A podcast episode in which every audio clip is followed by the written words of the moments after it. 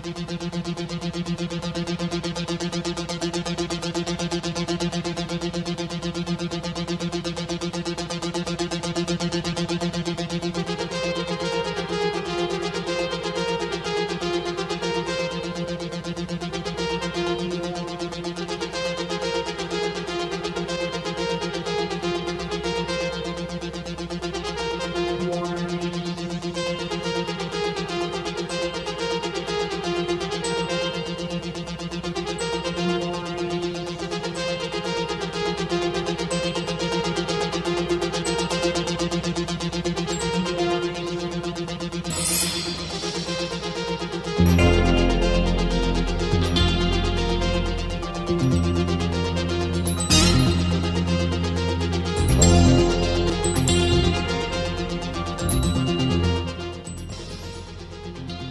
Takže dobrý večer, milí poslucháči Slobodného vysielača Banska Bystrica.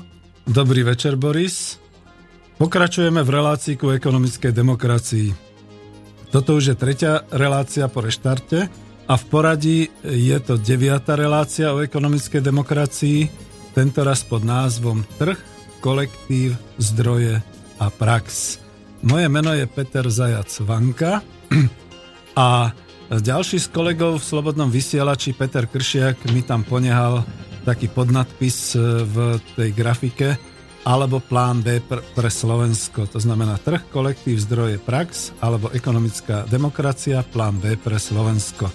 Budeme sa tým trošku viac zaoberať. Boris Koróny, ktorý mi v tejto chvíli pomáha technicky, už vie, že som priviezol aj vzácného hostia na vysielanie do prime timeu Koviča, s ktorým budú ekonomické rozhovory od pol deviatej večer.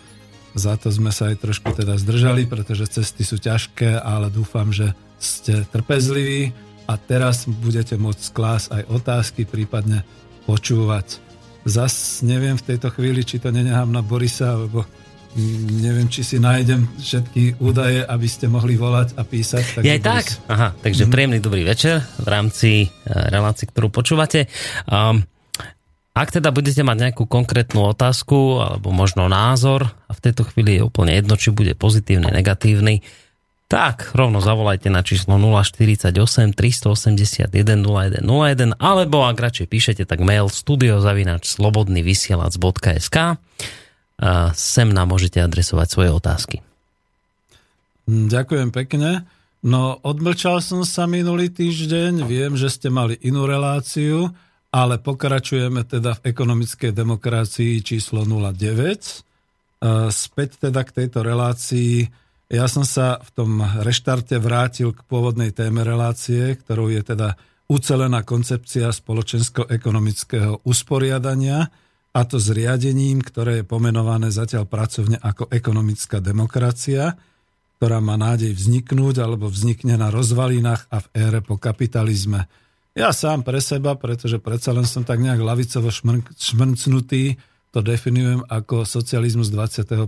storočia, ale myslím, že sa nájdú v tejto téme mnohí ďalší, ktorí nebudú úplne lavicoví, ale ktorí budú rozumieť tomu, keď sa hovorí o ekonomickej demokracii ako priamej demokracii na pracovisku, o ekonomickej demokracii ako o spravodlivom rozdeľovaní bohatstva, o ekonomickej demokracii ako o férovom trhu, ktorý už v žiadnom prípade nebude ani monopolný, ani globálne, neviem, ako by som to nazval, globálne deštruovaný a nejakým spôsobom ináč ničený, ale teda bude skutočne spravodlivý a bude slúžiť na rozdeľovanie, e, respektíve ani nie na rozdeľovanie, ale teda na predaj, nákup vlastne tých statkov, ktoré ľudia potrebujú, ale tak nejak iným spôsobom, nie monopolne a nie možno korporatívne.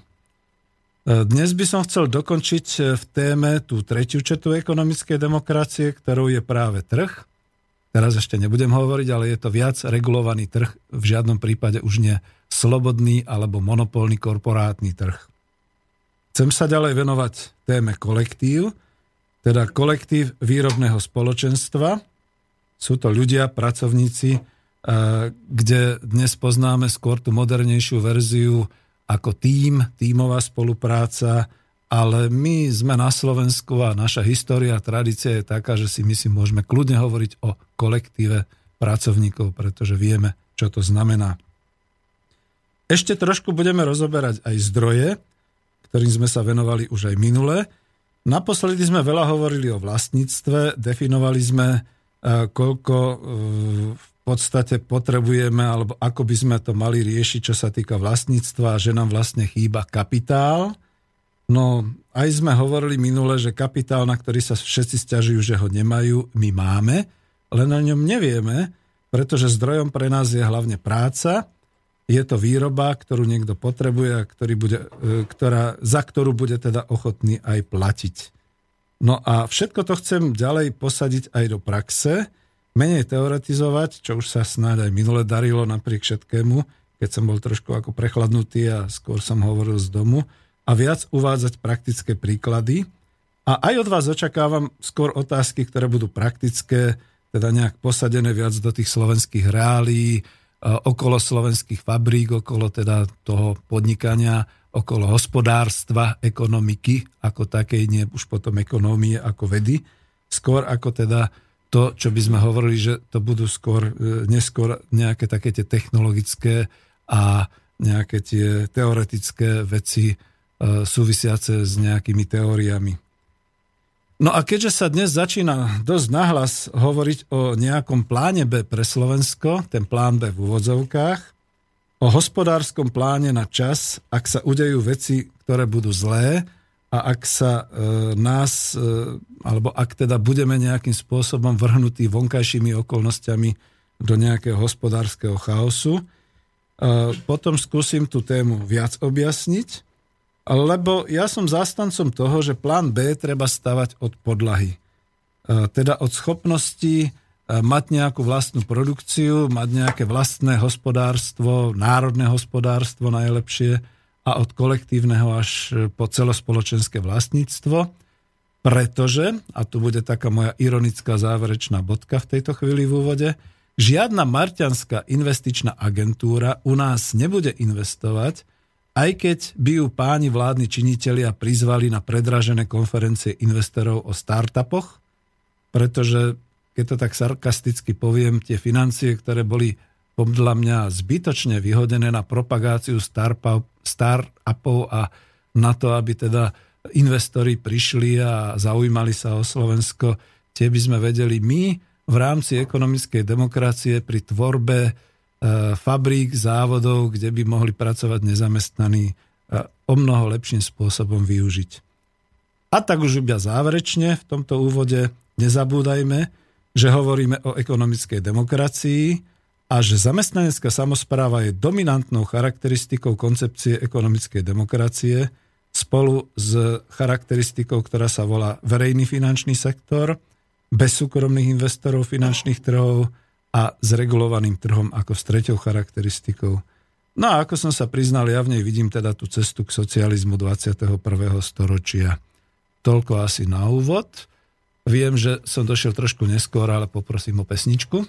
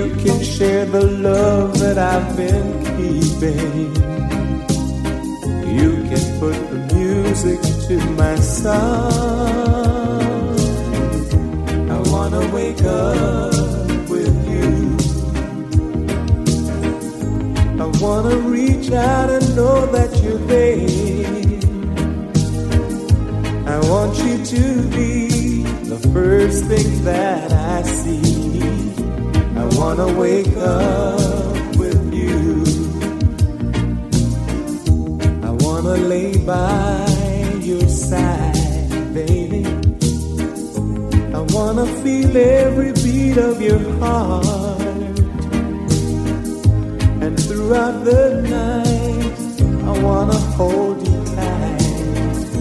I wanna wake up with you. All the love inside me has been sleeping, waiting till the right one came along. You can share the love that I've been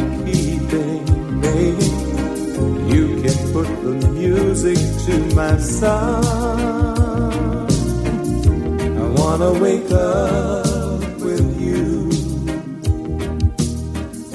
I wanna reach out and know that you're there. Takže budem pokračovať a budem veľmi rád, keď e, ste niektorí vydržali a skúsite sa potom opýtať alebo zavolať alebo dať mail. Ja už minule som spomínal, že vlastne e, tie otázky alebo tie pripomienky, ktoré prichádzajú, ale aj celú tú časť ekonomickej demokracie vlastne v praxi e, rozdeľujem na také štyri úrovne, ktoré sú a kde sa potom dá s tou ekonomickou demokraciou uvažovať v praxi. Samozrejme, že tá základná úroveň to je tá najnižšia, taká tá bázická úroveň výroby, miestnej produkcie, miestneho hospodárstva, rozdeľovania zdrojov na nejakej tej lokálnej úrovni pri spoločenstve niektorých ľudí alebo niekoľkých ľudí, ktorí sa združia do nejakého toho kolektívu, na nejaké to pracovisko a sami teda začínajú uvažovať a rozbehnú nejakú výrobu, obchod, predaj, všetky takéto veci. A táto základná, tu si naozaj trúfam povedať, že už dnes je možná, pretože je to tá pomoc, ktorú nájdeme na konci našej ruky. Nik nám nemôže zabrániť, dokonca máme a stále, a chvala Bohu to zostalo aj v obchodnom zákonníku definované to družstvo, ktoré sa môže založiť. Ale ešte predtým, keď teda hovorím o tej základnej úrovni, trošku varujem, že tam už treba premysleť naozaj nejaký ten výrobný podnikateľský zámer doslova, aby sme sa nepopálili. A niekedy, a to je zase skúsenosť, vidíte, ja sa učím stále a dokonal, dookola a dokonale zdokonalujem niektoré svoje veci, ma život poučí, takže som naozaj zistil, že momentálne aj takáto skupina ľudí, keď začne s čímkoľvek, môže začať najprv tým, že si vytvorí nejaké to občianské združenie doslova, tam sa cieľene venuje nejakej záležitosti. A keď sa rozhliadne, keď im to spoločne ide, keď už sa zžijú, tak potom môžu vstúpiť aj do hospodárskeho života. Ale táto bázická, táto základná úroveň, na tom trvám, že toto je asi najdôležitejšie, pretože darmo my budeme budovať nejaké tie globálne štruktúry a darmo my budeme mať nejakú legislatívu ohromnú z hľadiska nejakého prerozdeľovania bohatstva a verejných financií, keď to nebude komu vlastne dávať, respektíve nebude to s kým riešiť. To znamená, že ten, bá, ten základ, tá báza, to sú skutočne výrobné kolektívy. Potom je tu tá druhá úroveň, to je úroveň spoločenstva, úroveň obce, kraja, regiónu. Ide vlastne o hospodárstva, ktoré sú založené na nejakej tej občine, na nejakom tom uh, pôsobení na spoločnom majetku, na obecnom majetku, v danom okrese, v danom kraji, v niektorom z regiónov, v danej oblasti. Ide o spoluprácu, ide o koordináciu produkcie, ale aj spotreby na tejto úrovni obce, kraja, regiónu. A nie je problém združovať miestne zdroje za účelom nejakého toho zlepšenia života. Ja som v niektorej časti relácie uviedol tú knihu Mesto ako Alice Springs, čiže tak, ako budovala nejaká podnikateľka po druhej svetovej vojne e, mesto Alice Springs v Austrálii. No ale veď my máme kopec príkladov okolo seba. Takto to tu vznikalo, takto vznikali družstvá, nielen sklárske a všelijaké takéto výrobné, ale takto v podstate fungujú a fungovali by kolektívy výrobné, keby sa odvážili, alebo teda tak ako naši otcovia, ktorí teda sa odvážili a skutočne im to išlo, zakladali si určité výroby a nerobili to pre svetové trhy a nesnažili sa konkurovať najmocnejším štátom, ale robili to kvôli sebe, kvôli regiónu, v ktorom žili a kvôli tomu, aby naozaj niečo vyrobili, niečo, čo druhí ľudia s radosťou, alebo teda aspoň preto, že to potrebujú, od nich kúpia a takýmto spôsobom sa vlastne rozvíjal ten hospodársky život. Toto je tá úroveň číslo 2, čiže spoločenstvo a úroveň číslo 3 to už je celá krajina, čiže úroveň štátu alebo štátneho zväzku. Tu ide už o národné hospodárstvo celého štátu, to je štátna úroveň ekonomiky celej jednej krajiny, alebo dnes to môžeme pripustiť aj celého zväzku, to znamená nejak federácia, povedzme napríklad vidíte, Ruská federácia je, my ani nevieme, že je tam toľko autonómnych republik, je tam toľko vo vnútri federálnych okruhov, majú 9 federálnych okruhov. Každý z týchto okruhov, možno s výnimkou toho najmenšieho, je väčší ako celá Európa a to, sú, to je federálne usporiadanie, čiže na úrovni krajiny, takisto na úrovni zväzu a na úrovni únii. No ktože je úniou? Európska únia? Spojené štáty americké? Čiže vidíte, to je tá úroveň tretia, kde ide v prípade ekonomickej demokracie o používanie a o využívanie celospoločenských zdrojov danej spoločnosti, samozrejme v prospech celého toho spoločenstva, to znamená krajiny, celej, celého toho spoločenstva, ako je. No a štvrtá je tá celosvetová globálna úroveň, keď už ide o celosvetové hospodárenie celej ľudskej spoločnosti, teda globálna ekonomika, kde sa vlastne už používajú všetky pozemské zdroje, aj tie, ktoré vieme z vesmíru využiť. Tu už ide o ľudstvo ako celú spoločnosť, tu hovoríme o civilizácii alebo civilizáciách. A je zaujímavé, že keď dnes diskutujeme o ekonomickej demokracii alebo diskutujeme o určitých vybraných problémoch, napríklad technológie, konkurs, práca a tak ďalej, všetky tie otázky nás ženú skoro až na tú štvrtú úroveň, pretože veľmi radi sa bavíme o tom, čo to bude znamenať, keď budú automaty a keď ľudstvo už nebude musieť pracovať, pretože všetko bude zautomatizované a ako to bude a tak ďalej. No ale píše sa rok 2015 a najlepšie by bolo, keby sme... Áno? Máme Takže, mail. Týmto Máme. dokončím, najlepšie by bolo, keby sme sa starali hlavne o seba. Počúvam. Tak, mail prišiel od Karola. Inak, ak máte chuť písať aj vy, ďalší, ktorí možno v tejto chvíli počúvate, studiozavináč slobodnyvysielac.sk, to je mailová adresa, a telefonicky 048 381 0101. A píše Karol, počúvam vás a ďakujem za to, že ste. Peniaze sú žiaľ v našom svete rozhodujúce. Oni rozhodujú o tom, či podnikať, ako podnikať, veľkosť podnikania. Pri otázke peňazí sa zväčša dostávam k otázke úveru. Úvery sú na úrok a tým, že vezmeme pôžičku na úrok, stávame sa súčasťou degradácie celého trhu, ktorý s matematickou istotou za určitý čas skolabuje. Úrok je ekonomická nemožnosť, čierna diera pohlcujúca zdravú ekonomiku. Núti k neustálemu hospodárskemu rastu, čo nie je možné. Ale tiež, ak sa nad úrokom zamyslíme, zarábanie peňazí peniazmi je absurdná myšlienka. Peniaz je hodnota nejakej práce, vyrobenej hodnoty či materiálu. Ale čoho je hodnota peňazí, ktorá, ktoré sa zarobili peniazmi? Je to nonsens a vedie k automatickému okradnutiu celej spoločnosti. História to dokazuje. Ako by ste riešili otázku bank? Pýta sa poslucháč, teda úverov. Bez tak verím, že raz príde deň, kedy peniaze z našich životov vynecháme a všetko najlepšie k meninám. My praje ďakujem veľmi pekne. Takže ako by ste mm, riešili otázku bank a vôbec úverov?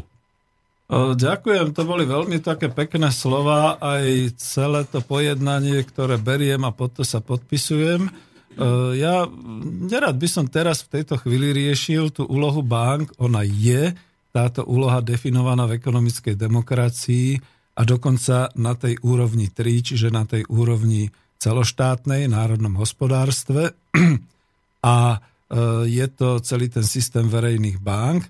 Napriek tomu ja sa vrátim trošku o krok späť a ani nechcem príliš dlho hovoriť, ale súhlasím s vami, že ten úver, ktorý je e, vzatý na nejaké to podnikanie alebo preto, že potrebujeme peniaze pre hospodárskú činnosť, je momentálne v tomto systéme veľmi zaužívaný a zároveň veľmi zneužívaný tými úrokmi a všetkým tým, pretože naozaj vyzerá to tak, že tejto našej globálnej ekonomike už peniaze robia peniaze, to je ten známy Marxov ďalší, tá ďalšia veta, že P, e, pomlčka P s čiarkou, čiže peniaze robia peniaze.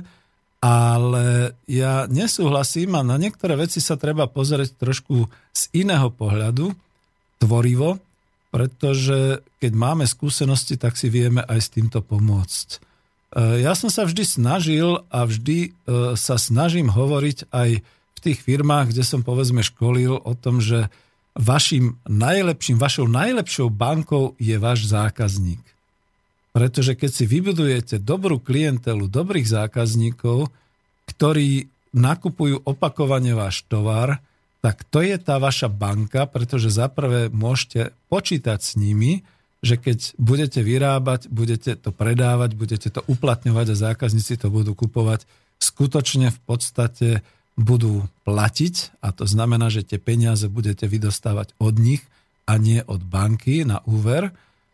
No a pretože sa to týka trošku aj toho väčšieho, toho priemyselného biznisu, tak e, samozrejme momentálne máme tie trhy deformované, za to som hovoril o úlohe trhu, ktorú treba zmeniť v takých tých normálnych trhoch, a ja som to zažil dokonca aj v roku 2012 a v ďalších, existujú skutočne také výroby a existujú také podniky, ktoré dokážu so zákazníkmi dohodnúť, že zákazník, pretože veľmi potrebuje tú produkciu, ktorú mu výrobca vyrába, zaplatí vopred, alebo vyčlení čiastku, povedzme na akreditív, to sa volá, čiže peniaze vyčlenené na tento účel, a ktoré budú zaplatené oproti výrobku alebo dokonca vopred, platba avansom, platba predom. No a tu som vždy tvrdil, že váš zákazník a vaša klientela to je tá najlepšia banka, vtedy už nepotrebujete žiadny úver, pretože vlastne ten zákazník si u vás predpláca tú svoju produkciu, tú svoju službu. No a tým pádom, ako keby som odbočil od vašej otázky, ale zámerne, pretože v tejto chvíli ešte nechcem hovoriť príliš o tých verejných bankách, ale na tej úrovni číslo 1, čiže na tej bázickej, mám odpoveď. A túto odpoveď ešte trošku, ja viem, že teraz akože predlžujem tú odpoveď, ale ešte trošku posuniem do tej roviny, že to je presne o tom, že keď začína nejaký kolektív rozmýšľať o nejakej výrobe, mal by si nie položiť otázku, ktorá banka nám požičia a za aký výhodný úver, pretože žiadny úver nie je výhodný. Bolo by treba zmeniť trošku rozmýšľanie, ako by bolo dobré nájsť zákazníkov pre našu výrobu, osloviť týchto zákazníkov počas prípravy našej výroby a dohodnúť sa v nejakom tom pláne, že my to pre nich vyrobíme a oni nám to zaplatia. Samozrejme so všetkými tými rizikami nezaplatenosti a všelijakými takýmito, keď sa dobrá vec rozbehne, tak sa naozaj vydarí a v takom prípade nechcem povedať, že úplne nebudete potrebovať úvery od banky, ale budete ich eliminovať na skoro najnižšiu úroveň. No, to už asi rečním dlho, takže neviem, či ešte niekto? Alebo môžem Ne, ne, ne, momentálne tak. nemáme ďalší mail, takže čo, pesnička? Nie, nie, môžeme pokračovať ešte. Dobre. Ako, hej, v pohode. Ja som ukončil tú časť, vidíte, to sú tie roviny e, uplatnenia ekonomickej demokracie na tých jednotlivých e, e, proste na tých jednotlivých úrovniach, tak, tak som to ako chcel nazvať, s tým, že um, ne, nechcem ani tak tvrdiť, že vieme si poradiť s mnohými z týchto problémov, ale my sme nejak došli v tej praxi až k takej rutine, že prestávame rozmýšľať o niečom inom, ako o tom, čo nám práve poskytuje momentálna doba, respektíve momentálna situácia. To bolo presne aj s tými úvermi. E, minule to bolo o tom kapitáli, kde snažím sa vysvetľovať, že najlepší kapitál, ktorý má jednotlivec, je jeho pracovná schopnosť a najlepší kapitál, ktorý má nejaké pracovné výrobné družstvo alebo pracovný výrobný e, kolektív, to je vlastne tá jeho produkcia, tá výroba, ktorú vlastní, to znamená vie to vyrábať a potom je to len už otázka nastavenia kvality a kvantity, aby sa ten kapitál zväčšoval a aby teda ten e, kapitál fungoval. No a k tomu vlastne potrebujeme tú tretiu položku ekonomickej demokracie, tú, za ktorú som povedzme aj ja bytý mnohými takými ešte lavičiarmi viac stojí, stojacimi vľavo od, odo mňa alebo od niektorých ľudí stúpencov ekonomickej demokracie a touto položkou alebo touto charakteristikou je trh. Myslím, že môžem zopakovať na začiatok, že teda čo tvrdí Švajkard, že trh je zostávajúci mechanizmus pre rozdeľovanie spotrebných tovarov a základných prostriedkov spoločnosti, ja tú vetu predsa len trošku rozdelím, že samozrejme pre rozdeľovanie spotrebných tovarov určite, to sú tovary a služby, ktoré potrebuje každý jednotlivec, každá domácnosť a e, trh základných prostriedkov spoločnosti. Pod tými základnými prostriedkami môžeme rozumieť všetky tie výrobné prostriedky, ktoré sa vyrábajú pre iné firmy, pre iné závody, pre iné výrobné spoločnosti alebo pre iné obchodné spoločnosti a toto vlastne vytvára celý ten mechanizmus trhovej ekonomiky.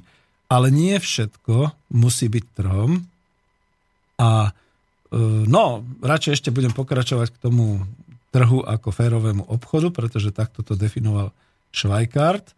Férový obchod, ktorý je založený na tarifách, v nejakom prípade na, voľnej, e, na voľnom obchode, najmenej v prípadoch, keď sa výrazne odlišujú mzdy robotníkov v danej krajine podľa jednotlivých obchodujúcich štátoch. Pardon. Ja môžem vás prerušiť? Áno. Lebo máte mail od Andrea, ktorý Dobre. sa pýta, že či by sa zmenilo postavenie rekla- reklamy v ekonomickej demokracii. Zmenilo, keď to porovnáte s tým súčasným postavením reklamy v konzumnej spoločnosti, kapitalistickej, že keby tu bola ekonomická demokracia, či by sa zmenilo postavenie reklamy? Andrej, určite áno. Teraz e, trošku improvizujem, pretože takouto problematikou, teraz nie, že ste ma zaskočili, ale ste ma príjemne prekvapili. Určite áno, pretože aj marketing a reklama prešli v poslednom 20-ročnom období veľmi e, rýchlým vývojom a dostali sa až niekam do medzihviezdnej oblohy je to už niekde úplne inde, ako by to malo byť. Dneska je reklama veľmi manipulačná, veľmi ovplyvňujúca a presne je vypočítaná na nejaký ten e, zákaznícky, nejak sa tom hovorí segment a podobné veci.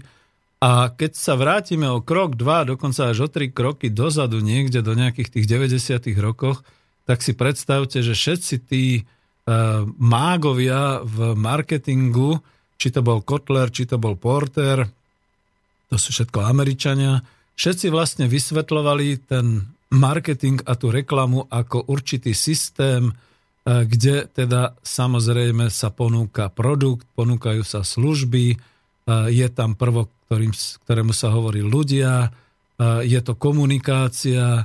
V podstate môj tutor z Anglicka to vysvetloval, že pozrite sa na dlani, máte diamant a ten ponúkate a tam je tých 5 vrcholov, o ktorých hovoríme. Ale všetko to malo byť za účelom objektívneho informovania a upozornenia, dokonca za účelom toho, aby človek sa nemusel prehrábávať v nejakých stohoch papiera, alebo aby našiel tú informáciu o tom, čo potrebujeme, čo potrebuje priamo pri ruke. Toto všetko sa zdeformovalo, dnes do nás marketing a reklama neskutočne tlačia, ľudia nakupujú, a to použijem ďalšieho klasika, tentoraz anglického Charlesa Handyho, ktorý hovorí, že nakupujeme zbytočnosti, zbytočne utrácame, pretože mnohé veci skupujeme iba pod vplyvom okolností, nie ako vlastnú potrebu alebo niečo podobné. A toto by sa pravdepodobne zmenilo, ale ja prejdem úplne na tú úroveň jedna, pretože stále sa chcem držať tej základnej podnikovej. Isté, že e, marketing ako taký by nezanikol v tých funkciách, ktoré má mať, ale určite by od, ne, neviem ako to povedať slušne, aby to nevyznelo tak, odumrela by tá funkcia tej reklamy v tomto zmysle, aká je teraz agresívna. Pravdepodobne by samozrejme sa dosť dramaticky znížili nejaké tie reklamné spoty v mass médiách, nebolo by toľko reklamy na billboardoch a všeli kde inde. Skôr by to malo ten informačný charakter a tu sa musím už zastaviť, pretože už by som chcel e, spomínať na to, že vlastne za socializmu nejaká tá reklama bola. Dnes sa všetci takýmto reklamám akoby smiali, ale ona mala svoj účel, skoro by som povedal, až osvetový. Ja sa pamätám, keď e, bol hydinársky priemysel, otec tam robila, oni mali tú predvádzačku jedno vajco denne, po Bratislave chodila električka, ktorá propagovala jedno vajco denne. Potom prišiel rok 90. a všetci tí výživoví e, experti sa zhrozili, že to je cholesterol, my to nechceme.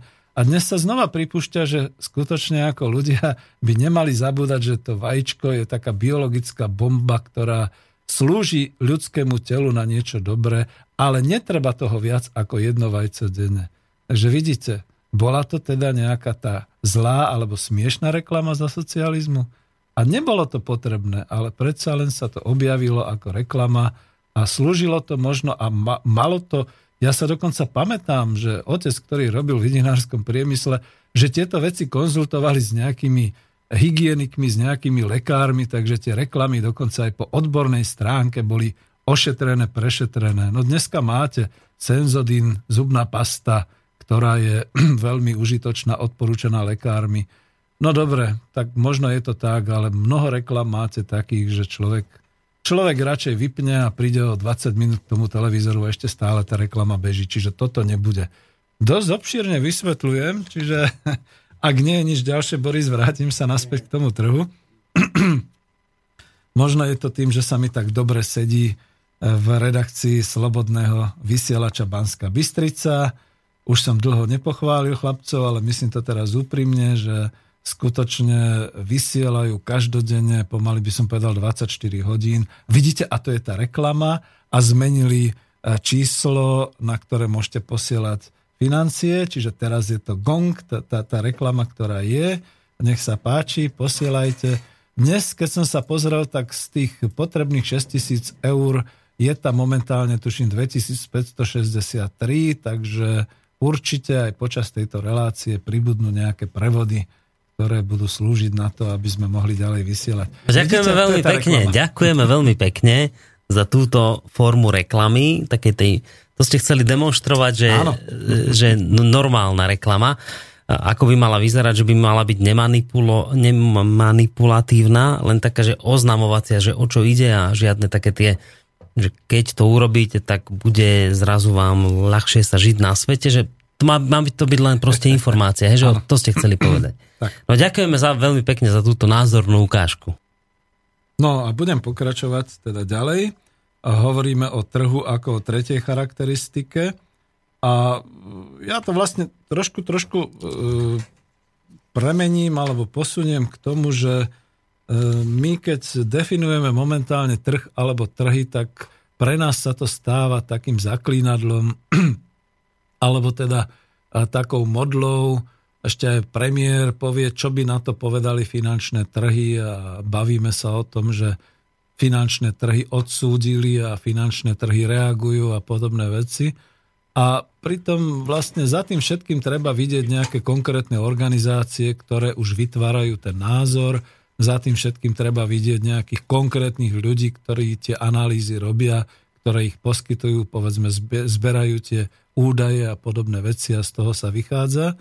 Ja sa vlastne teším, že po pol deviatej bude určite k, týmto, k tejto problematike finančných trhov a vôbec k problematike hovoriť e, Marian Vitkovič.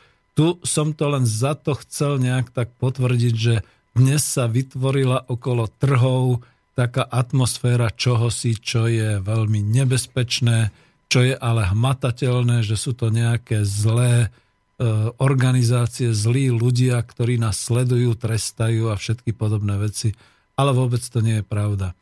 Ja znova až na tú úroveň jedna prejdem, pretože keď sa hovorí o trhu a o trhoch, tak je to predovšetkým skutočne tá klasická ekonomická otázka ponuky a dopytu keď sa zistí niekde na tej lokálnej úrovni, že povedzme niečo chýba tej obci, tomu okresu, tomu mestu a že musí kvôli tomu teraz, ja neviem, ťahať sem alebo nakupovať to zo zahraničia za svetové ceny, za drahé peniaze a podobné veci. Dúfam, že už potom v, pri rozvoji ekonomickej demokracie to bude trošku, trošku iné. Pardon.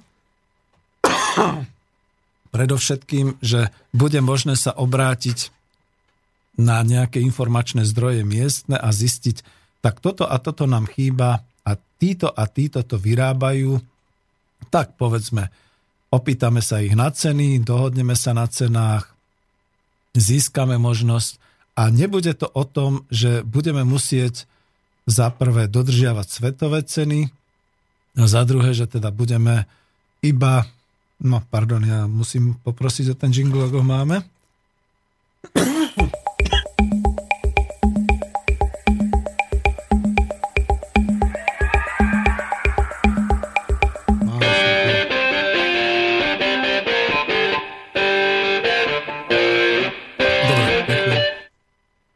No, toto bola v podstate taká tréningová ukážka, že keď niečo človek potrebuje, zaplatil by za to aj milión že v tejto chvíli som sa s radosťou napil a získal nejaký čas na ten jingle.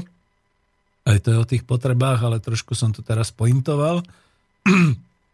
Nám ide v skutočnosti o to, že e, na tej úrovni bázickej ten trh je skutočne definovaný tou miestnou potrebou, tými požiadavkami a tým, čo by potrebovali tí ľudia, to miestne spoločenstvo, možno to okresné spoločenstvo, prípadne národné hospodárstvo. A vôbec by sa nemuselo ani nemalo zaoberať tým, čo hovoria globálne trhy, aké sú ceny na globálnych trhoch alebo podobne.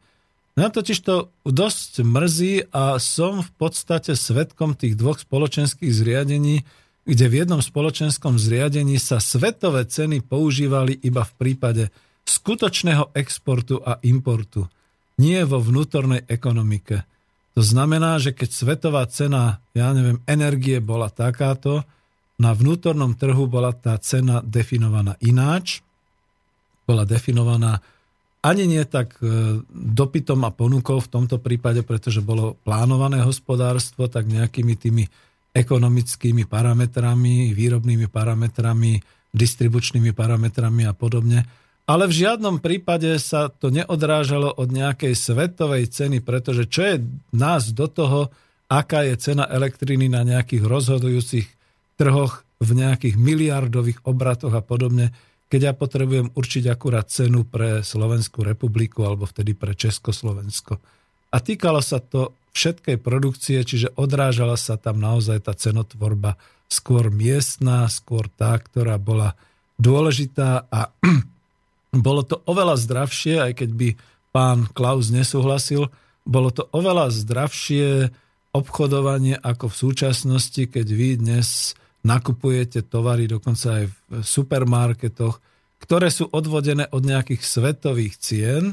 A možno máme iba šťastie, že momentálne sú svetové ceny veľmi nízke, povedzme na mlieku, alebo na nafte, na benzíne, takže sa máme v tejto chvíli dobre.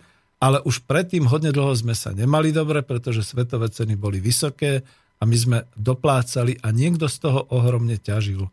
Čiže to je presne tá otázka tých trhov e, v tejto úrovni e, lokálnej, kde naozaj môžeme sa v budúcnosti zaoberať skôr skutočnými cenami tam, kde sa vyrábajú, tam, kde sa spotrebúvajú. A dúfam, že to naozaj bude takto definované, povedzme až na tú celoštátnu úroveň a že to nezostane v nejakých takých e, rukách nejakých tých svetových, e, svetových trhov. Už len jednu takú poznámku ako perličku na zamyslenie. Máme tu, tu tri veľké automobilky, blíži sa na Slovensko štvrtá automobilka. Keď vidíte po tých cestách, koľko tých nákladných trailerov preváža rôzne značky týchto aut, tak sa čudujete, a čo oni behajú z fabriky do fabriky, alebo ako je to, pretože na tých uliciach zase to až tak nie je vidno, že by sa až tak ten vozový park obnovoval.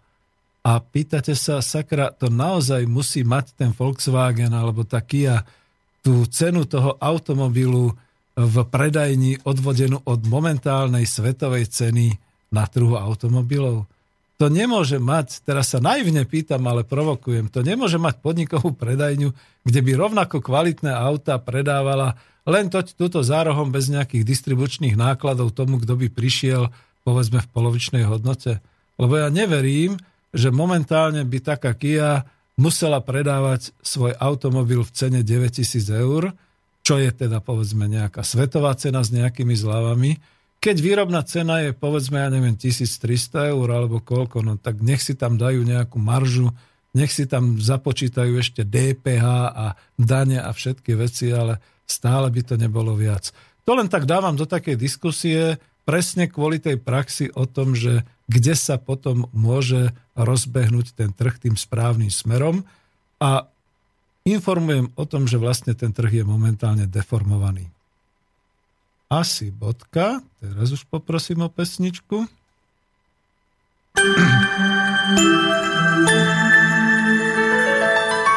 Venujte pozornosť nasledujúcej informácii. Prosíme všetkých poslucháčov, ktorí finančne podporujú Rádio Slobodný vysielač, aby si čo najskôr zmenili číslo účtu na trvalých príkazoch v banke. Zároveň prosíme aj všetkých občasných prispievateľov, aby finančné zdroje posielali na nové číslo účtu, ktoré je zverejnené na našich internetových stránkach. Staré číslo účtu bude v platnosti do 31. októbra. Do tohto termínu vás prosíme o zmenu čísla účtu vo vašich trvalých príkazoch. Po tomto termíne bude starý účet zrušený a v platnosti ostane už len nové číslo účtu. Viac informácií nájdete na www.slobodnyvysielac.sk Počúvate Slobodný vysielač.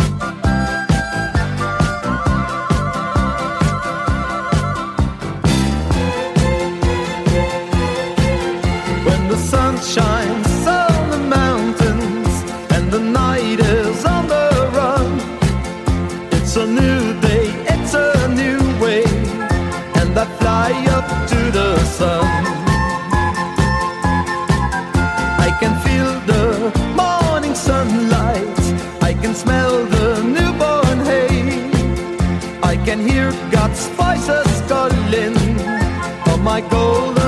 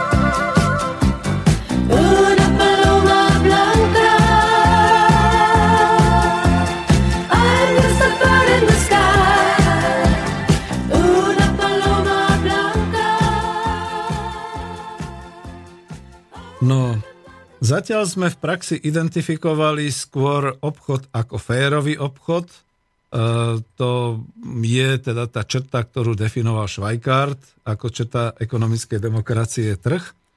A my sa s tým pojmom férový obchod stretávame zatiaľ skôr na takých prípadoch, že fair trade, teda ako značka pri predaji a nákupe nejakých tovarov práve z takých krajín, kde sa vyrábajú niektoré suroviny, a vzhľadom na nespravodlivé odmeňovanie zamestnancov v týchto výrobách sme ochotní priplatiť si za takýto tovar, či už ide o tabličku čokolády, kakáva alebo povedzme nejakú kvetinku z nejakých stredoamerických krajín alebo niekde inde.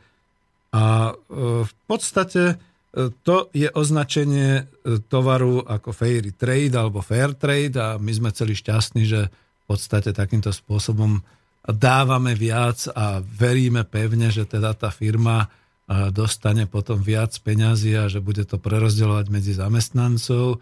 Nebudem sa k tomu vyjadrovať, možno je to naozaj tak, možno sme iba naivní, ale keď som vlastne hovoril o tej úrovni číslo 1, o tých cenách a o tej cenotvorbe, vidíte, to je vlastne ten obrovský rozdiel alebo tá obrovská priepas momentálne, ktorá je na tých trhoch, že vlastne o tých cenách na trhu rozhodujú akési čudné medzinárodné trhy a svetové trhy a podobne.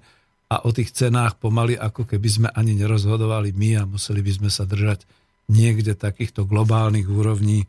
Čo teda, použijem to slovičko, nie je fér, pokiaľ sú to tovary a pokiaľ sú to vlastne služby, ktoré e, povedzme dokážeme si sami sebe zabezpečiť priamo e, v našom národnom hospodárstve.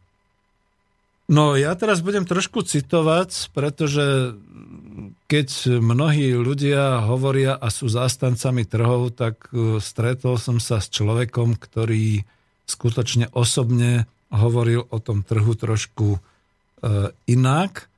A bol to Rakúšan, Egon Matzner, dokonca mu vyšiel taký článok ešte kedysi dávno v tlačenom vydaní slova.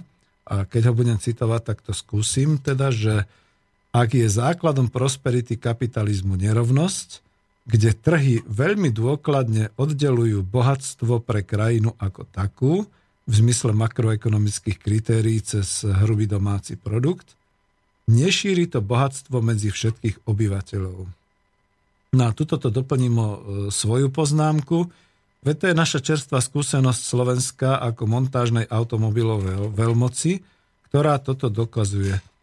Máme e, veľa automobiliek, pričom tie ceny, ktoré tu máme na tie automobily, sú také, že v podstate by bolo jedno, či, tia, či ten automobil nakúpime tu alebo niekde v inej krajine Európskej únie alebo niekde dokonca na inom kontinente. A človek sa nestačí čudovať, že a, a to, ako, prečo vlastne je takáto cena, prečo je takto skonštruovaná, prečo je urobená. Ja by som to teraz ako v priavom prenose vrátil pánu Klausovi, ktorý tvrdil, že ceny za socializmu boli deformované. No neviem, kedy sa narovnali, ale teraz možno povedať, že ceny sú znova deformované, ale zas opačným spôsobom. No takže vidíte, že v žiadnom spoločenskom ekonomickom zriadení sa nedôjde k nejakej spravodlivosti a momentálne sme v situácii, že tie ceny bude treba znova nejakým spôsobom naprávať, narovnávať. A my predsa máme skúsenosti z transformácie z centrálne plánovanej ekonomiky na, trhu, na trhovú. A teraz zase budem citovať pána Egona Macnera.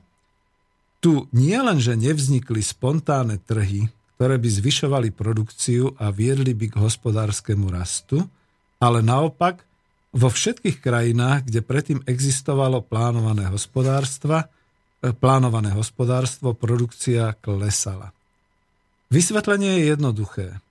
Trhy pre novovytvorené tovary a služby nevznikajú spontánne, tieto podmienky musíme vytvoriť. Tam, kde sa funkcia tvorcov trhu neberie do úvahy a kde je umožnený voľný dovoz tovarov a kapitálu, tam do krajiny prichádzajú zahraniční dodávateľia a zahraniční investori a nahrádzajú tovary, ktoré boli dovtedy vyrábané doma. To by sme mohli nazvať rozbíjaním trhu, a to znamená rozbíjaním odbytiska domácich producentov. Tak toto prosím pekne povedal profesor Egon Macner ešte v roku 1999 a ja to môžem plne potvrdiť naozaj v tom, že v tom období som bol aktívny ekonom, aktívny obchodník a videl som, ako sa naše jednotlivé výroby likvidujú, ako sa zatvárajú, ako tá naša chuť v roku 90 ktorá bola zameraná na to, že tak a teraz, keď sme sa zbavili toho obručia plánovanej ekonomiky, teraz im to ukážeme vo svete. Teraz budeme expandovať, teraz budeme vyvážať naše výrobky, teraz budeme vytvárať naše filiálky vo svete, teraz sa budeme správať ako tí skutoční kapitalisti. Prešlo niekoľko rokov, naše trhy boli rozbité, naše fabriky a výroby zanikli, máme dovoz, No a keď sa na to pozrete bližšie, skutočne už sme až tak ďaleko, že dovážame aj potravinárske výrobky a tovary, ktoré kedysi dávno sme mali, ktoré už prestávame vyrábať, alebo ich dokonca prestávame byť schopní vyrábať nejakým spôsobom. A to všetko je presne o tom, čo pán Macner pomenoval, že to je to rozbijanie trhu ako takého. No ale ináč, toto sa dialo vo všetkých postkomunistických ekonomikách a deje sa to doteraz aj v iných krajinách. To znamená, že my e, pravdepodobne e, naozaj budeme musieť redefinovať ten trh ako taký, pretože to bude musieť byť naozaj trh postavený na skutočných potrebách, na skutočnom odbyte a na skutočnej dohode týchto trhov, aj keď samozrejme ten základ bude dopyt a potreba, ale bude to musieť byť nejakým spôsobom regulované a ošetrované. Možno len na tej úrovni miestnej, možno celoštátnej, možno celosvetovej. To e, po mne nechcete teraz, aby som niečo vedel, múdro sa to hovorí to slovo, aby som predikoval, čiže predpovedal niečo, čo ešte samozrejme jasne nie je a čo postupne vlastne tá prax prinesie. No ale máme tu také príklady a jeden z tých príkladov, ktorý e, môžem už teraz povedať, je e, momentálne horúca informácia, začnem tou perličkou, tou aktualitou. Tá horúca informácia sa týka toho, že korporácia Anheuser-Busch, to je tá, ktorá má v hlavičke napísané pivovárnictvo, ale oni sa už zaoberajú všeličím možným, táto nadnárodná e, korporácia, ktorá má sídlo v Spojených štátoch amerických, práve kupuje, respektíve priateľsky kapitálovo prevezme korporáciu Sub Miller, to znamená SAB Miller, čo pravdepodobne e, má sídlo v Johannesburgu, pretože ten originálny názov je South African Brewery, čiže juhoafrické pivovary ktoré sami prevzali koncern Miller a takto sa vlastne e, vytvorila veľká pivovarnická korporácia. A v správach sa hovorí, že sa to dotkne aj Slovenska. Pretože Sab Miller to je majiteľ značky Topvar, majiteľ značky Šariš, majiteľ značky Smedný mních a momentálne korporácia Anheuser-Busch so svojím Budweiserom konkuruje priamo E, juhočeskému Budvaru, takže už aj na našom území sa bude odohrávať obrovský, skoro 50 a možno aj viac rokov trvajúci právny zápas o značku Budvar medzi americkou firmou Anheuser-Busch a medzi českým budejovickým Budvarom národným podnikom. Práve preto uvádzam to slovíčko národný podnik, pretože o tomto chcem trošku ďalej hovoriť aké majú niekedy tie zákulisia a tie e, nuancy okolo trhu, všelijaké dôsledky a dopady. Skutočne sa nás to pravdepodobne bude dotýkať. A ja len dúfam, že táto veľká korporácia, neviem ako bude nazvaná, ale keď to bude Anheuser-Busch, Sab Miller, nakoniec nezruší výrobu na Slovensku pre nejakú neefektívnosť alebo niečo podobné. Možno, že si ponechá značku a že e, pivo Topvar bude hlavným a najobľúbenejším pivom na africkom kontinente, keďže to potom budú vyrábať v nejakých tých plecháčoch a podobne po celej Afrike. To už teraz tak ironizujem trošku. Ale je zaujímavé a chcem k tomu teda povedať, aká je história práve napríklad na tom trhu pivovarníctva u nás.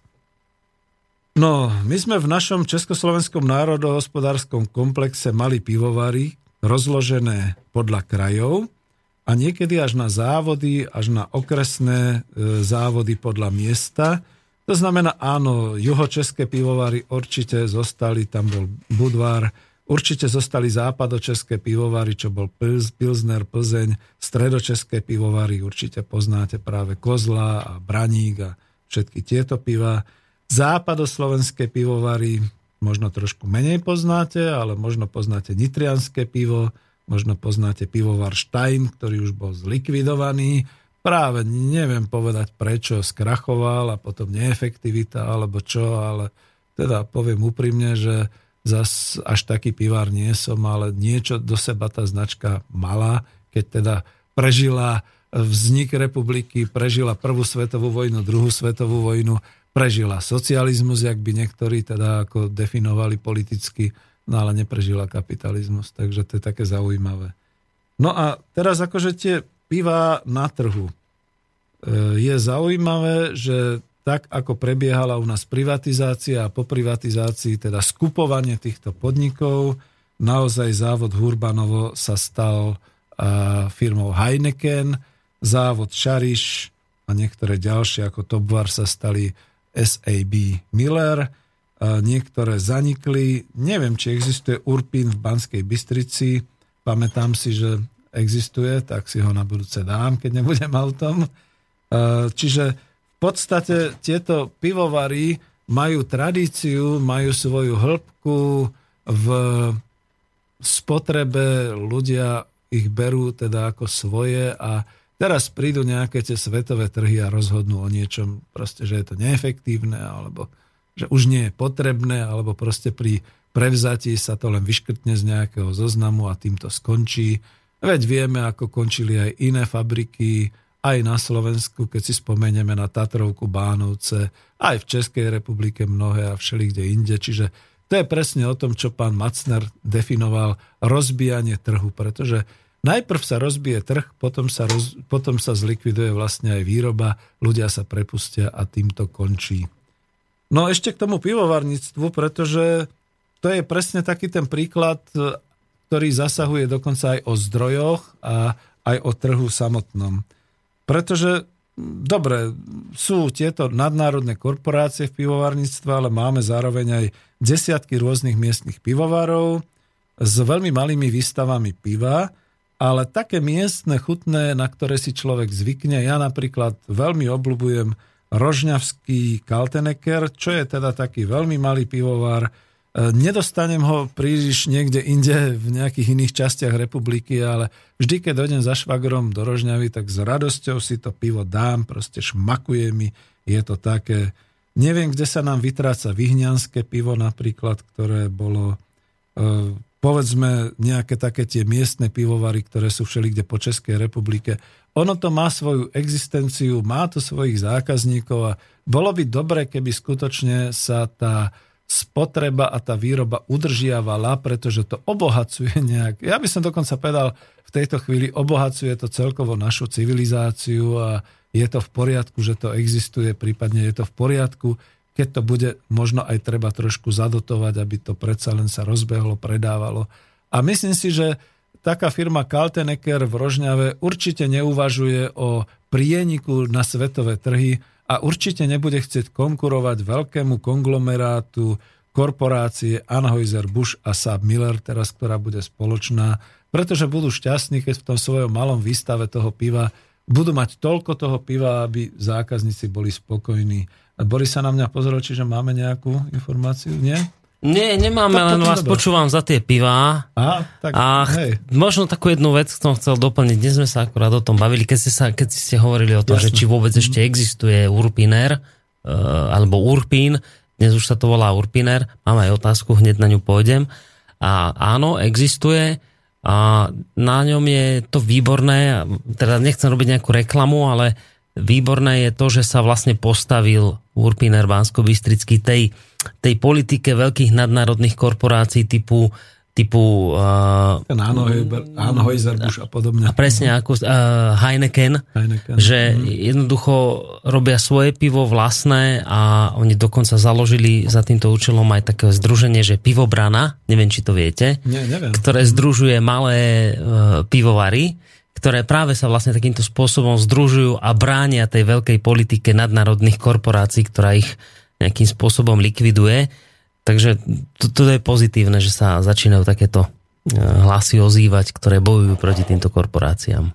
Áno, výborne. A Vlastne ako ja to doplním, že to je aj tá otázka tej reklamy toho marketingu. No veď my tu momentálne vlastne informujeme, hovoríme, prvý raz počujem o tej pivobráne, teraz viem, že Urpiner je už teda takto nazvaný nejako Urpín, Mhm. čiže fajn. A to sú veci, ešte sa vrátim k tej otázke, čo mal teda e, ten poslucháč. Samozrejme, že tá reklama možno prirodzene zanikne v tom obrovskom bombastickom význame, pretože takto si budú ľudia medzi sebou vy- vymieňať informácie. A na tej miestnej úrovni to bude určite stačiť. No ja si nemyslím, že Urpiner chce súťažiť, aha už, že Urpiner chce súťažiť akože na celoeurópskej úrovni, ale tu v oblasti Bystrice to znamená, že keď prídem a nebudem mať auto, tak si zrazu A, tam je problém, viete, ten, že napriek tomu, že vy máte nejaký pivovar, ktorý ešte funguje pri výrobe piva podľa starých receptúr a to pri tom pive hneď cítiť na tej chuti, že to nie je to klasické europivo, ktoré sa dnes vyrába z granul, tak keď vyrábate takéto pivo, tak samozrejme vyhrávate súťaže po celom svete, ale e, funguje teraz tá politika veľkých nadnárodných korporácií a funguje to v, asi v príklade takto, že otvoríte si nejakú prevádzku, otvárate, čiže nemáte nejaké zbytočné finančné zdroje, príde za vami niekto z Heinekenu a povie vám, pán Vanka, chcete u vás v dedine si otvoriť krčmu, my vám dáme poháre, my vám dáme výčap, my vám dáme všetko, ale pozor, je tam jedna podmienka. Musíte čapovať len naše pivo. Respektíve to, ktoré je pod nami, pod tou našou gestiou. Tých pivovarov je samozrejme viac, ale nesmiete nič iné. Pod hrozbou vysokej pokuty nesmiete nič iné čapovať. A typu, a, a pivovar typu Urpiner a podobný hovoria, že to je pre nás ale likvidačné takéto podmienky, no. ktoré nám oni vytvorili. Takže vlastne sa nejakým spôsobom tieto malé pivovaky, pivovariky začínajú spájať do celkov a začínajú sa brániť tejto, tejto uh, korporátnej moci. Takže to je vlastne také, len som to chcel tak doplniť, keď o tom hovoríte, lebo vás počúvam a, a to je taký dobrý príklad, to, tie pivovary. No. Uh, áno, veď práve preto ja ešte smerujem aj k tomu Budvaru, ale tu uh, potvrdím, že veď to je presne tá cesta na tej lokálnej až na tej regionálnej, alebo dokonca možno aj celorepublikovej úrovni, spojiť sa dohromady, brániť sa. A tu bude tá výhoda, a v to pevne verím a som o tom presvedčení, a vlastne tej zamestnaneckej samozprávy v takomto prípade, že teda príde tam niekto, možno len do, tej, do toho podniku občerstvenia a povie, ja vám toto dám za týchto a týchto podmienok a tam nebude jeden majiteľ, ktorý je zúfalý momentálne z toho, že mu to nejde a že mu to krachuje alebo podobne, alebo že chce nejakú inú značku. Ale jednoznačne bude sa musieť oprieť o to, že sa budú musieť ľudia rozhodnúť priamo tam v tej reštaurácii, ten, tí všetci zamestnanci, čo teda ďalej, či je toto alebo ono. A som o tom presvedčený, že trošku bude už rozvinutý aj taký ten regionálny, uh, možno nejaký taký spôsob, to sieťovanie tých informácií, že niekto sa dozvie a povie, no ale viete čo, to, ak to tak urobíte, tak nás vlastne zlikvidujete a my sme vaši miestni dodávateľi. Mm. Tak porozmýšľajte. Nebude to o tom, ale bude to o jednaní. Čiže budú jednať medzi sebou a dohodnú sa, kdežto tu to, čo ste povedali, to je vyslovene skrytá monopolitná praktika, ktorú naozaj nechceme. A môžu si to dovoliť, lebo sú veľkí, no tak Áno, samozrejme a môžu takýmto spôsobom postupovať. Otázka od Milana. Dobrý večer, otázka trošku od piva, ale často padali v súvislosti s budúcnosťou otázky o robotizácii a presítenosti trhu. Podľa môjho názoru by v budúcnosti mohol byť oveľa kratší pracovný čas, aj pracovný týždeň a ušetrený čas by ľudia mohli venovať na vlastný rozvoj. Počítať s niečím takýmto eko- ekonomická demokracia? No ale určite, že počíta, pretože jedna z čert, ktoré aj definoval Švajkar v tej svojej knihe, je prepracovanosť. A to znamená to, že čím vyššia e, je snaha o produktivitu, o zefektívnejšie tej nejakej pracovnej funkcie, dokonca sa to už e, začína tak až to slovo workaholic to nie je len slovo, že teda ako niekto si hrdo povedal, ale že to je skutočne postihnutie, že tí ľudia ináč nestíhajú iba tým, že sa skutočne 300% vo svojej práci venujú tej práci a už nestíhajú nič iné vo svojom živote. Toto v podstate je jednou z možností, ako to zmeniť. To znamená samozrejme na tej úrovni toho kolektívneho vlastníctva, tej zamestnaneckej samozprávy bude 100% vyťaženie.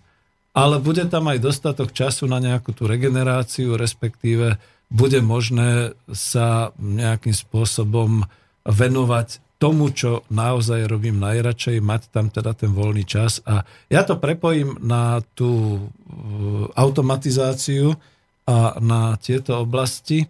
Ono je to momentálne tak, že tu by som povedal tú vetu, že výrobné sily sa momentálne veľmi, veľmi zača- začínajú rozchádzať s výrobnými vzťahmi. Keď sme si definovali pod tými výrobnými silami, môžu byť práve tie automatizované technológie a pod tými vzťahmi môže byť práve to vlastníctvo, respektíve tá potreba e, množstva ľudí a e, využitie voľného času. No pokiaľ e, zavedie v zamestnaneckej samozpráve nejaký podnik, nejakú automatizáciu a zistí, že v rámci tej plne automatizovanej linke sa v podstate nejakých 20 pracovníkov ocitne takmer bez práce, tak budú v rámci toho kolektívu rozmýšľať, čo ďalej. Čo budeme robiť ďalej, ako využiť týchto našich členov, respektíve dobre, tak dojde aj k tomu, že sa budú striedať na nejakých tých e, smenách u tej plne automatizovanej linky a ostatní zatiaľ si budú užívať. Možno mesiac, možno dva mesiace, možno pol roka. Je to len záležitosť ich dohody, do toho im už nebude žiadny súkromný investor ani majiteľ kafrať, že robte, lebo ináč nezarobíte. Bodka. Toľko asi k tomu. Dobre. Ja, je ešte niečo? Nie, nie, nie, momentálne nie. Ja ešte ako k tomu, k tomu pivovarníctvu, respektíve ja som si zobral to pivo práve teraz, dnes som nad tým rozmýšľal, že ako to urobiť, aby som tak trošku zatraktívnil tú tému toho trhu, e, aby to nebolo iba tak e, sucho teoretické. Skutočne e, mi prišla vhod táto informácia a ja to ešte posuniem alebo doplním ďalej, zostaneme na pivovarnickom trhu a zostaneme v tom, že neviem, či sú si ľudia vedomí, to dosahuje aj do tej oblasti vlastníctva, že jedným z veľmi obľúbených pív je Budvar a jedným z tých veľmi dobrých podnikov, ktoré sú celosvetovo uznávané napriek tomu, že e, sú a pracujú, skoro by som povedal, na regionálnej úrovni, pretože myslím, že e, pivovar e, Budvar České Budejovice Pardon. No, hovoríme o pive a nemám tu pivo, takže vysychá mi. Ale e, práve napríklad som znalec toho Budvaru, pretože v Budejoviciach som bol na vojne, vojenskej službe, takže to presne viem.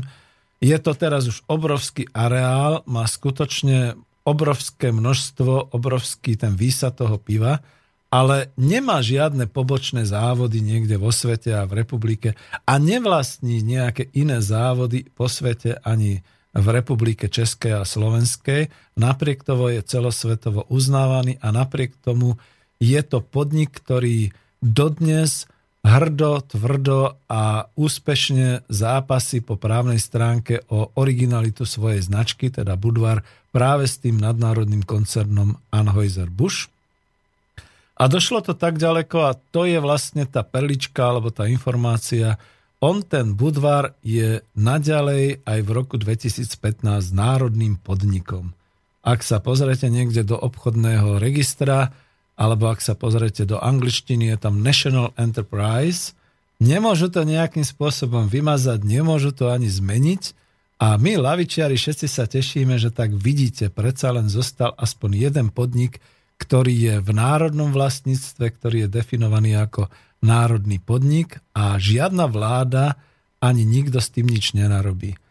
A možno som sa zmieňoval už niekde na začiatku, ešte keď Miro Hazucha e, so mnou e, viedol e, ekonomickú demokraciu, že toto je vlastne ten podnik, ktorý zostal nie ako dedičstvo, ale ako pragmatická vec do súčasnosti, pretože ako obchodník môžem potvrdiť, v tej chvíli, v ktorej by sa e, česká vláda rozhodla siahnuť na zmenu vlastníckého statusu z, národného podniku, povedzme na štátny podnik, alebo dokonca na akciovú spoločnosť, v tej chvíli by tento obrovský americký nadnárodný koncern Anheuser-Busch zariadil, že pivo by prehralo a pivovar by bol zrejme takto priateľsky v úvozovkách prevzatý.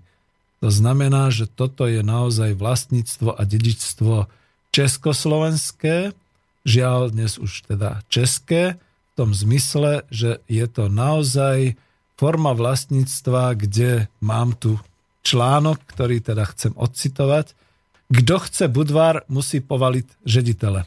To znamená, a mám to aj v Slovenčine od Jozefa Sedláka z Pravdy, ktorý ešte v roku 2012 E, písal, že zápas o jednu z najväčších českých pivovarnických značiek, Budejovický Budvar, e, ktorej hodnota sa dokonca odhaduje na 1 miliardu dolárov, e, je momentálne taký, že v tom roku 2012 sa zdramatizoval, ale v skutočnosti nedošlo ani pri pokuse o zmenu na štátny podnik k úspechu. A dodnes ten riaditeľ je nejakým spôsobom volený, samozrejme z so súhlasom orgánov štátnej e, moci Českej republiky, ale je to stále o tom, dokonca do nejakého roku 2004 ani neplatil dane, myslím, že potom sa tá situácia zmenila, čiže momentálne je to už považované z hľadiska finančného a daňového za štátny podnik a musí teda odvádzať svoje dane z produkcie, teda z príjmu z tržby a tak ďalej, ale dovtedy ani nie. A celé to pozadie je skutočne na tých právnych sporoch. Ešte ja, keď som kedysi pracoval na Koospole akciovej spoločnosti pre zahraničný obchod, e, vedeli sme, že Budvar e, je na trhu, na svetových trhoch e, značkou, ktorá bojuje s Američanmi o značku Budvar. A boli krajiny, bola to taká šachovnica. V jednej krajine bol Budvar uznaný, v druhej nebol. V jednej krajine sa uznával Budweiser, v druhej nie. Má to dôsledky presne na to, čo sme tu spomínali, na tú reklamu, na e, ten predaj, na to rozšírenie po svete a na to teda, kto ako si cení tú značku, na jaké miliardy a podobne. A ukončím to už jedine tým, že skutočne e, v momentálnej situácii, kto bude siahať na národný podnik, tak ten sa stane v očiach aj Českej republiky alebo ľudu Českej republiky veľmi nepopulárnym. Dokonca ani Andrej Babiš si na to momentálne netrúfol, aj keď teda mala reči o tom, že bude potrebné a tak ďalej. Presne z toho hľadiska, že to už je značka národnej hrdosti. To už je niečo, čo si teda vybudovala česká spoločnosť. A mňa len mrzí, že na Slovensku nemáme ani jeden národný podnik, ani nemáme v rámci histórie možnosť takto sa brániť, takže toľko k tomuto Budvaru České Budejovice. Igor Spieš nám píše, dobrý večer, prajem, ďakujem za výbornú reláciu. Ekonomická demokracia je základným riešením sociálnych problémov Slovenska. Je prirodzená samotnej podstate človeka. Človek je spoločenský tvor a preto spolupráca je neporovnateľná s konkurenciou ako ekonomické nástroje. Prosím vás, ako ekonómovia oslovujú konkrétne kompetentné osoby v štáte, aby sa ekonomická demokracia dostala do praxe? No, Igor, ďakujem za túto otázku, ale som veľmi smutný, pretože musím momentálne odpovedať, že nijako. E, Je v rámci smeru sociálnej demokracie Luboš Blaha, jeden z tých teoretikov, ktorý dosť teda do toho roku 2012 rozvíjal a bil sa za ekonomickú demokraciu, ale možno chodí ešte na nejaké tie podujatia, určite vo svete šíri osvetu, šíri ju trošku aj u nás tými svojimi knihami, ale napríklad k tomu kolektívu, čo sme teda vytvárali tú skupinu o modelovaní ekonomickej demokracie sa nepridal. A tá situácia momentálne je taká, že keď kohokoľvek z tých vládnych, dokonca by som povedal z tej tripartity, kde je vláda, kde sú odbory, kde sú zamestnávateľia, chcete osloviť a položíte im otázku, čo by sme mohli robiť, alebo viete, čo je to tá ekonomická demokracia, Uh, oni sú pomaly ochotní zavolať na vás uh, nejakú tú službu zdravotnú a dať vás zavrieť do blázinca, pretože za prvé nechcú to, za druhé nerozumejú tomu a potom po tretie považujú to za fantasmagóriu, ktorá nemá momentálne na Slovensku právo existovať a týmto končí. Igor, no ale tak však uvidíme, čo ďalej. Ja dokonca sa ani na žiadne voľby nespolieham. Ja by som skôr povedal, že dôležité je vybudovať trošku tou osvetou také povedomie v ľuďoch, že o čom to je, že to skutočne je o našej výrobe, našich kolektívoch. A spolieham sa na mladú generáciu, ktorá toto začne. To znamená, že určite príde generácia, ktorá si povie, no prečo my tu sedíme niekde na schodoch na úrade práce. Veď teda, keď chceme niečo robiť, tak to nemusíme robiť tým, že zbohatneme z večera do rána, ale Začneme niečo robiť pre seba, možno naozaj najprv tým občanským združením a keď sa to rozvinie a keď sa to podarí, tak nás to zamestná a budeme teda sa tým živiť. Veď o tom je tá ekonomická demokracia na tej nízkej úrovni. No a na tej strednej a na tej vysokej úrovni skôr si myslím, že to príde zo sveta, že to príde niekde zo Spojených štátov alebo možno z iných krajín, ktoré zistia, že momentálne sa už nachádzajú v takom chaose, že budú nejakým spôsobom pragmaticky riešiť tú nezamestnanosť a tú hospodárskú sféru. Odpovedal som smutne, ale hodne rozsiahlo, takže asi toľko. No, a keď... Toľko z mailov zatiaľ. Hej, díky. No a keď e, stále ešte k tomu pivovaru, dneska je to taká téma, ktorou teda robím určite chuť všetkým mužom na pivo, ale aj ženám na, na dobré pivo, pretože pivo je aj výživný produkt. A je to produkt, ktorý je typický pre naše zemepisné pomery. A e, znova sa vrátim k tomu, keď sme spomínali o tých e, zdrojoch. No výroba piva je predsa takým zdrojom, ktorý my dokážeme tu na Slovensku aj v Čechách veľmi dobre obhospodarovať a ktorý dokážeme zveľaďovať. Pretože e, my predsa máme zručných a schopných ľudí, ktorí sú zruční a dodneska vedia a ovládajú tú technológiu pivovarníctva, čiže varenia piva. Takisto máme zázemie pre prácu so surovinami. Určite sa tu dá pestovať jačmeň, určite chmel, určite tu máme vodu, ktorá je vhodná na tie správne piva. E, dokážeme vyrábať si sami E, tie nádoby, respektíve ovládame tú technológiu výroby tých rôznych nádob, trubiek a všetkému, čo je potrebné.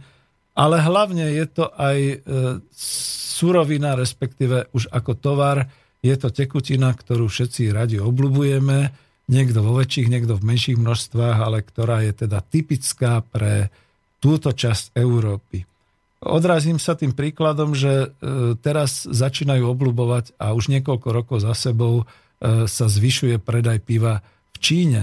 No ale to, pre Čínu to je veľmi netypická tekutina a je to skôr módna záležitosť. Si myslím, že skutočne práve skôr tie svetové koncerny tam rozvinú výrobu tých všelijakých pivovarníckých, tak ako Boris aj spomínal, proste z nejakých granulátov a podobne, ale to nikdy nebude to pivo, tá výroba piva, akú my dokážeme u nás. Už len teda ako perličku, že e, vlastne my sme naučili Rusov, e, nechcem povedať, že piť pivo, ale vyrábať pivo. Práve Československo bolo tou krajinou, ktoré tam skutočne ešte v rámci RVHP zavádzalo nejaké tie výroby a aj dnes, v roku 2015, e, je tam množstvo pivovárov, ktoré bolo vlastne za pomoci Československa stavaných, aj s tými know-how skúsenosťami. Nemyslím si, že by ruské pivo nejakým spôsobom konkurovalo Slovensku, keby sa niečo také dialo, alebo Čechám. Ale je veľmi príjemné, keď dojdete niekde tam do Moskvy a zistíte, že pijete kaziola, čiže naozaj toho kozla, ktorý je vyrábaný priamo tam na teritoriu Ruskej republiky a chutí presne tak ako náš kozel. Ja som si dlho myslel, že Slaviansko je pivo, že to je nejaké to označenie nejakého toho českého alebo slovenského piva. Dlho som to považoval za našu značku. Až som potom pochopil, žiaľ Bohu tragicky, že existuje mesto Slaviansk na Ukrajine, odkiaľ teda to pivo zrejme bolo vyrábané a my všetci poznáme ten tragický osud Slavianska presne ako v tom význame. To znamená, že keď sa tak pozriem na niečo, keby sa niekto pýtal na to, že a čím začať, akými produktami práve v rámci tých zamestnaneckých samozpráv, no poobzerajte sa okolo seba. Tu bol ten príklad toho piva, ktorý je zároveň aj veľkým priemyslom, e, uživí skutočne 10 tisíce ľudí, je rozšírený po, doslova by som povedal, rovnomerne po všetkých kontinentoch a aj v jednotlivých oblastiach, regiónoch až obciach. Je to vec, ktorá v podstate je zaujímavá aj spotrebiteľsky, aj výrobne. My to vieme, toto je náš zdroj, ktorý by sme mohli rozvíjať a keď by sme si rozoberali tak, ako som dnes robil ten rozbor, povedzme, pivovárnictva na ďalších oblastiach, určite by sme k tomu došli. Mimochodom, ešte jedna len taká malá poznámka. Ešte existuje jeden národný podnik a to je vlastne e, ten žatecký chmel, myslím. Ale tu je problém v tom, že táto značka, respektíve tento národný podnik pravdepodobne E, zanikne, pravdepodobne bude privatizovaný, už som o tom počul, niektoré české zdroje to uvádzajú. No a znova je to o tom trhu, o tých svetových trhoch.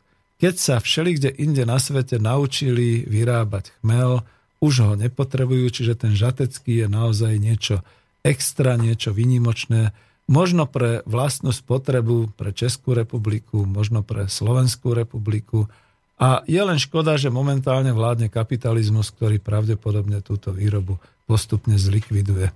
No ale aby som nekončil nejak pesimisticky, máme pomaly záverečné minúty. E, rozmýšľam, čo ďalej s týmto trhom, pretože to sú, ako viete, o trhu sa dá hovoriť veľmi dlho a zároveň sa dá definovať jednou, dvoma vetami, tak ako som to urobil. Čiže keď nie sú ďalšie maily alebo nie je telefonát, E, pokračoval by som ešte jedným, teraz si trošku ulejem e, svoje.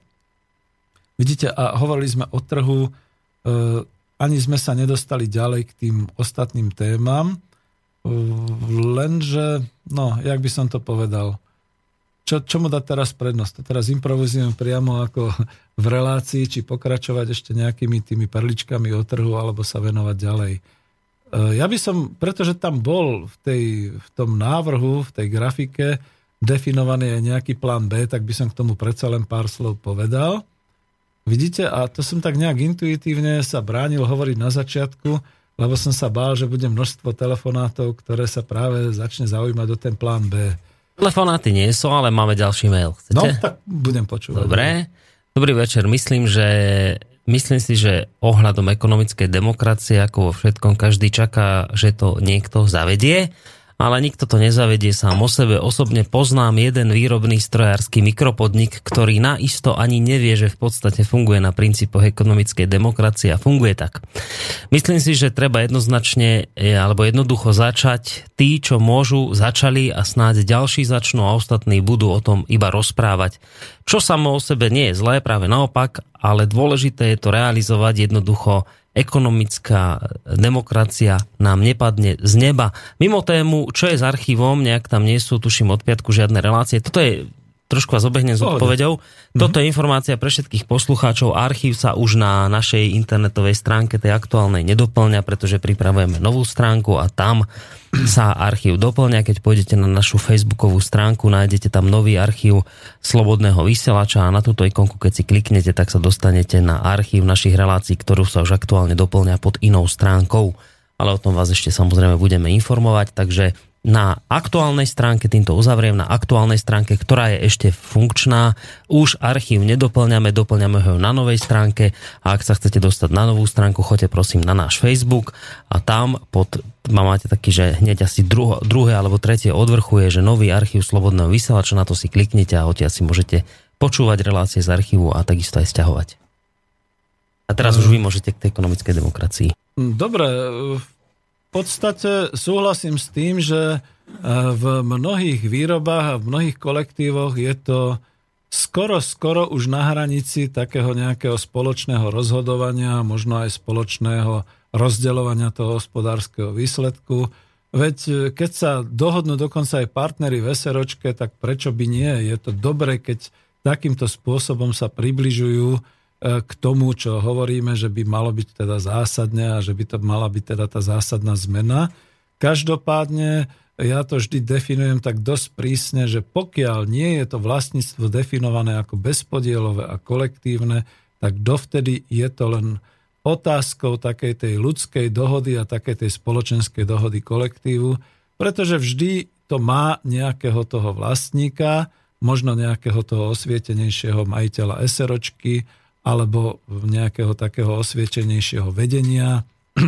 Možno, že nemajú takú kontrolu investora, čiže zatiaľ nepociťujú nejaký ten tlak ekonomický alebo aký na e, to, čo robia, čiže môžu si sami rozhodovať. Ale nie je to stále ešte tak definované zásadne a zásadovo, aby to bola za, zamestnanecká samozpráva, fungujúca povedzme až tak, ako je to v tom ideále, na základe tých verejných investičných bank, na základe tých grantov a v takom tom férovom trhu. V podstate celá relácia by sa dala rozvinúť o tom, že vlastne momentálne nemáme férový trh a to pivovarníctvo som uviedol ako taký príklad, že sám som zvedavý, čo to spôsobí na Slovensku, keď teda ten veľký koncern, ktorý už bude v sebe obsahovať dva veľké koncerny, čo to bude vystrájať na Slovensku a v ostatných krajinách a ako sa budeme musieť všetci držať pri stole a pomáhať možno aj s konzumáciou toho piva nášho, aby tie naše malé pivovary nezanikli alebo neutrpeli nejakú porážku v tom trhovom zápase. No ale e, ešte keď mám nejaké 2-3 minútky, tak ešte, ešte k tejto téme už potom nebudem ten plán B, ten si už nechám na budúce. Asi e, možno jednou, dvoma vetami poviem. To je totiž to tak, že momentálne je tá situácia v mnohých závodoch alebo fabrikách taká, že skutočne už si ten manažment, to vedenie, ak je dobre, ak sa tam dobre poznajú, robia veci po svojom, čiže to je, to je už nejak, by som povedal, taká tá dobrá vec, len to je, keď mi poviete, alebo keď, keď zadefinujete, ja sám poznám jeden taký kolektív, dokonca už majú možnosť nejakým spôsobom čiahnuť na to odmeňovanie a odmeňovať sa navzájom takým lepším spôsobom, no ale verte, že to funguje len dovtedy, kým tá firma prosperuje, kým tá firma nemá problémy, pretože potom sa zrazu objaví majiteľ, alebo potom sa ten osvietený majiteľ zrazu začne správať ináč. A žiaľ Bohu, to je to, prečo presadzujeme, aby tá ekonomická demokracia bola legislatívne, politicky zadefinovaná, minimálne, aby to bola rovnocenná, to kolektívne vlastníctvo, aby bolo rovnocenné tomu súkromnému vlastníctvu aj tu na Slovensku. A k tomu plánu B, ešte mi ide minúta? Môžem ešte, že?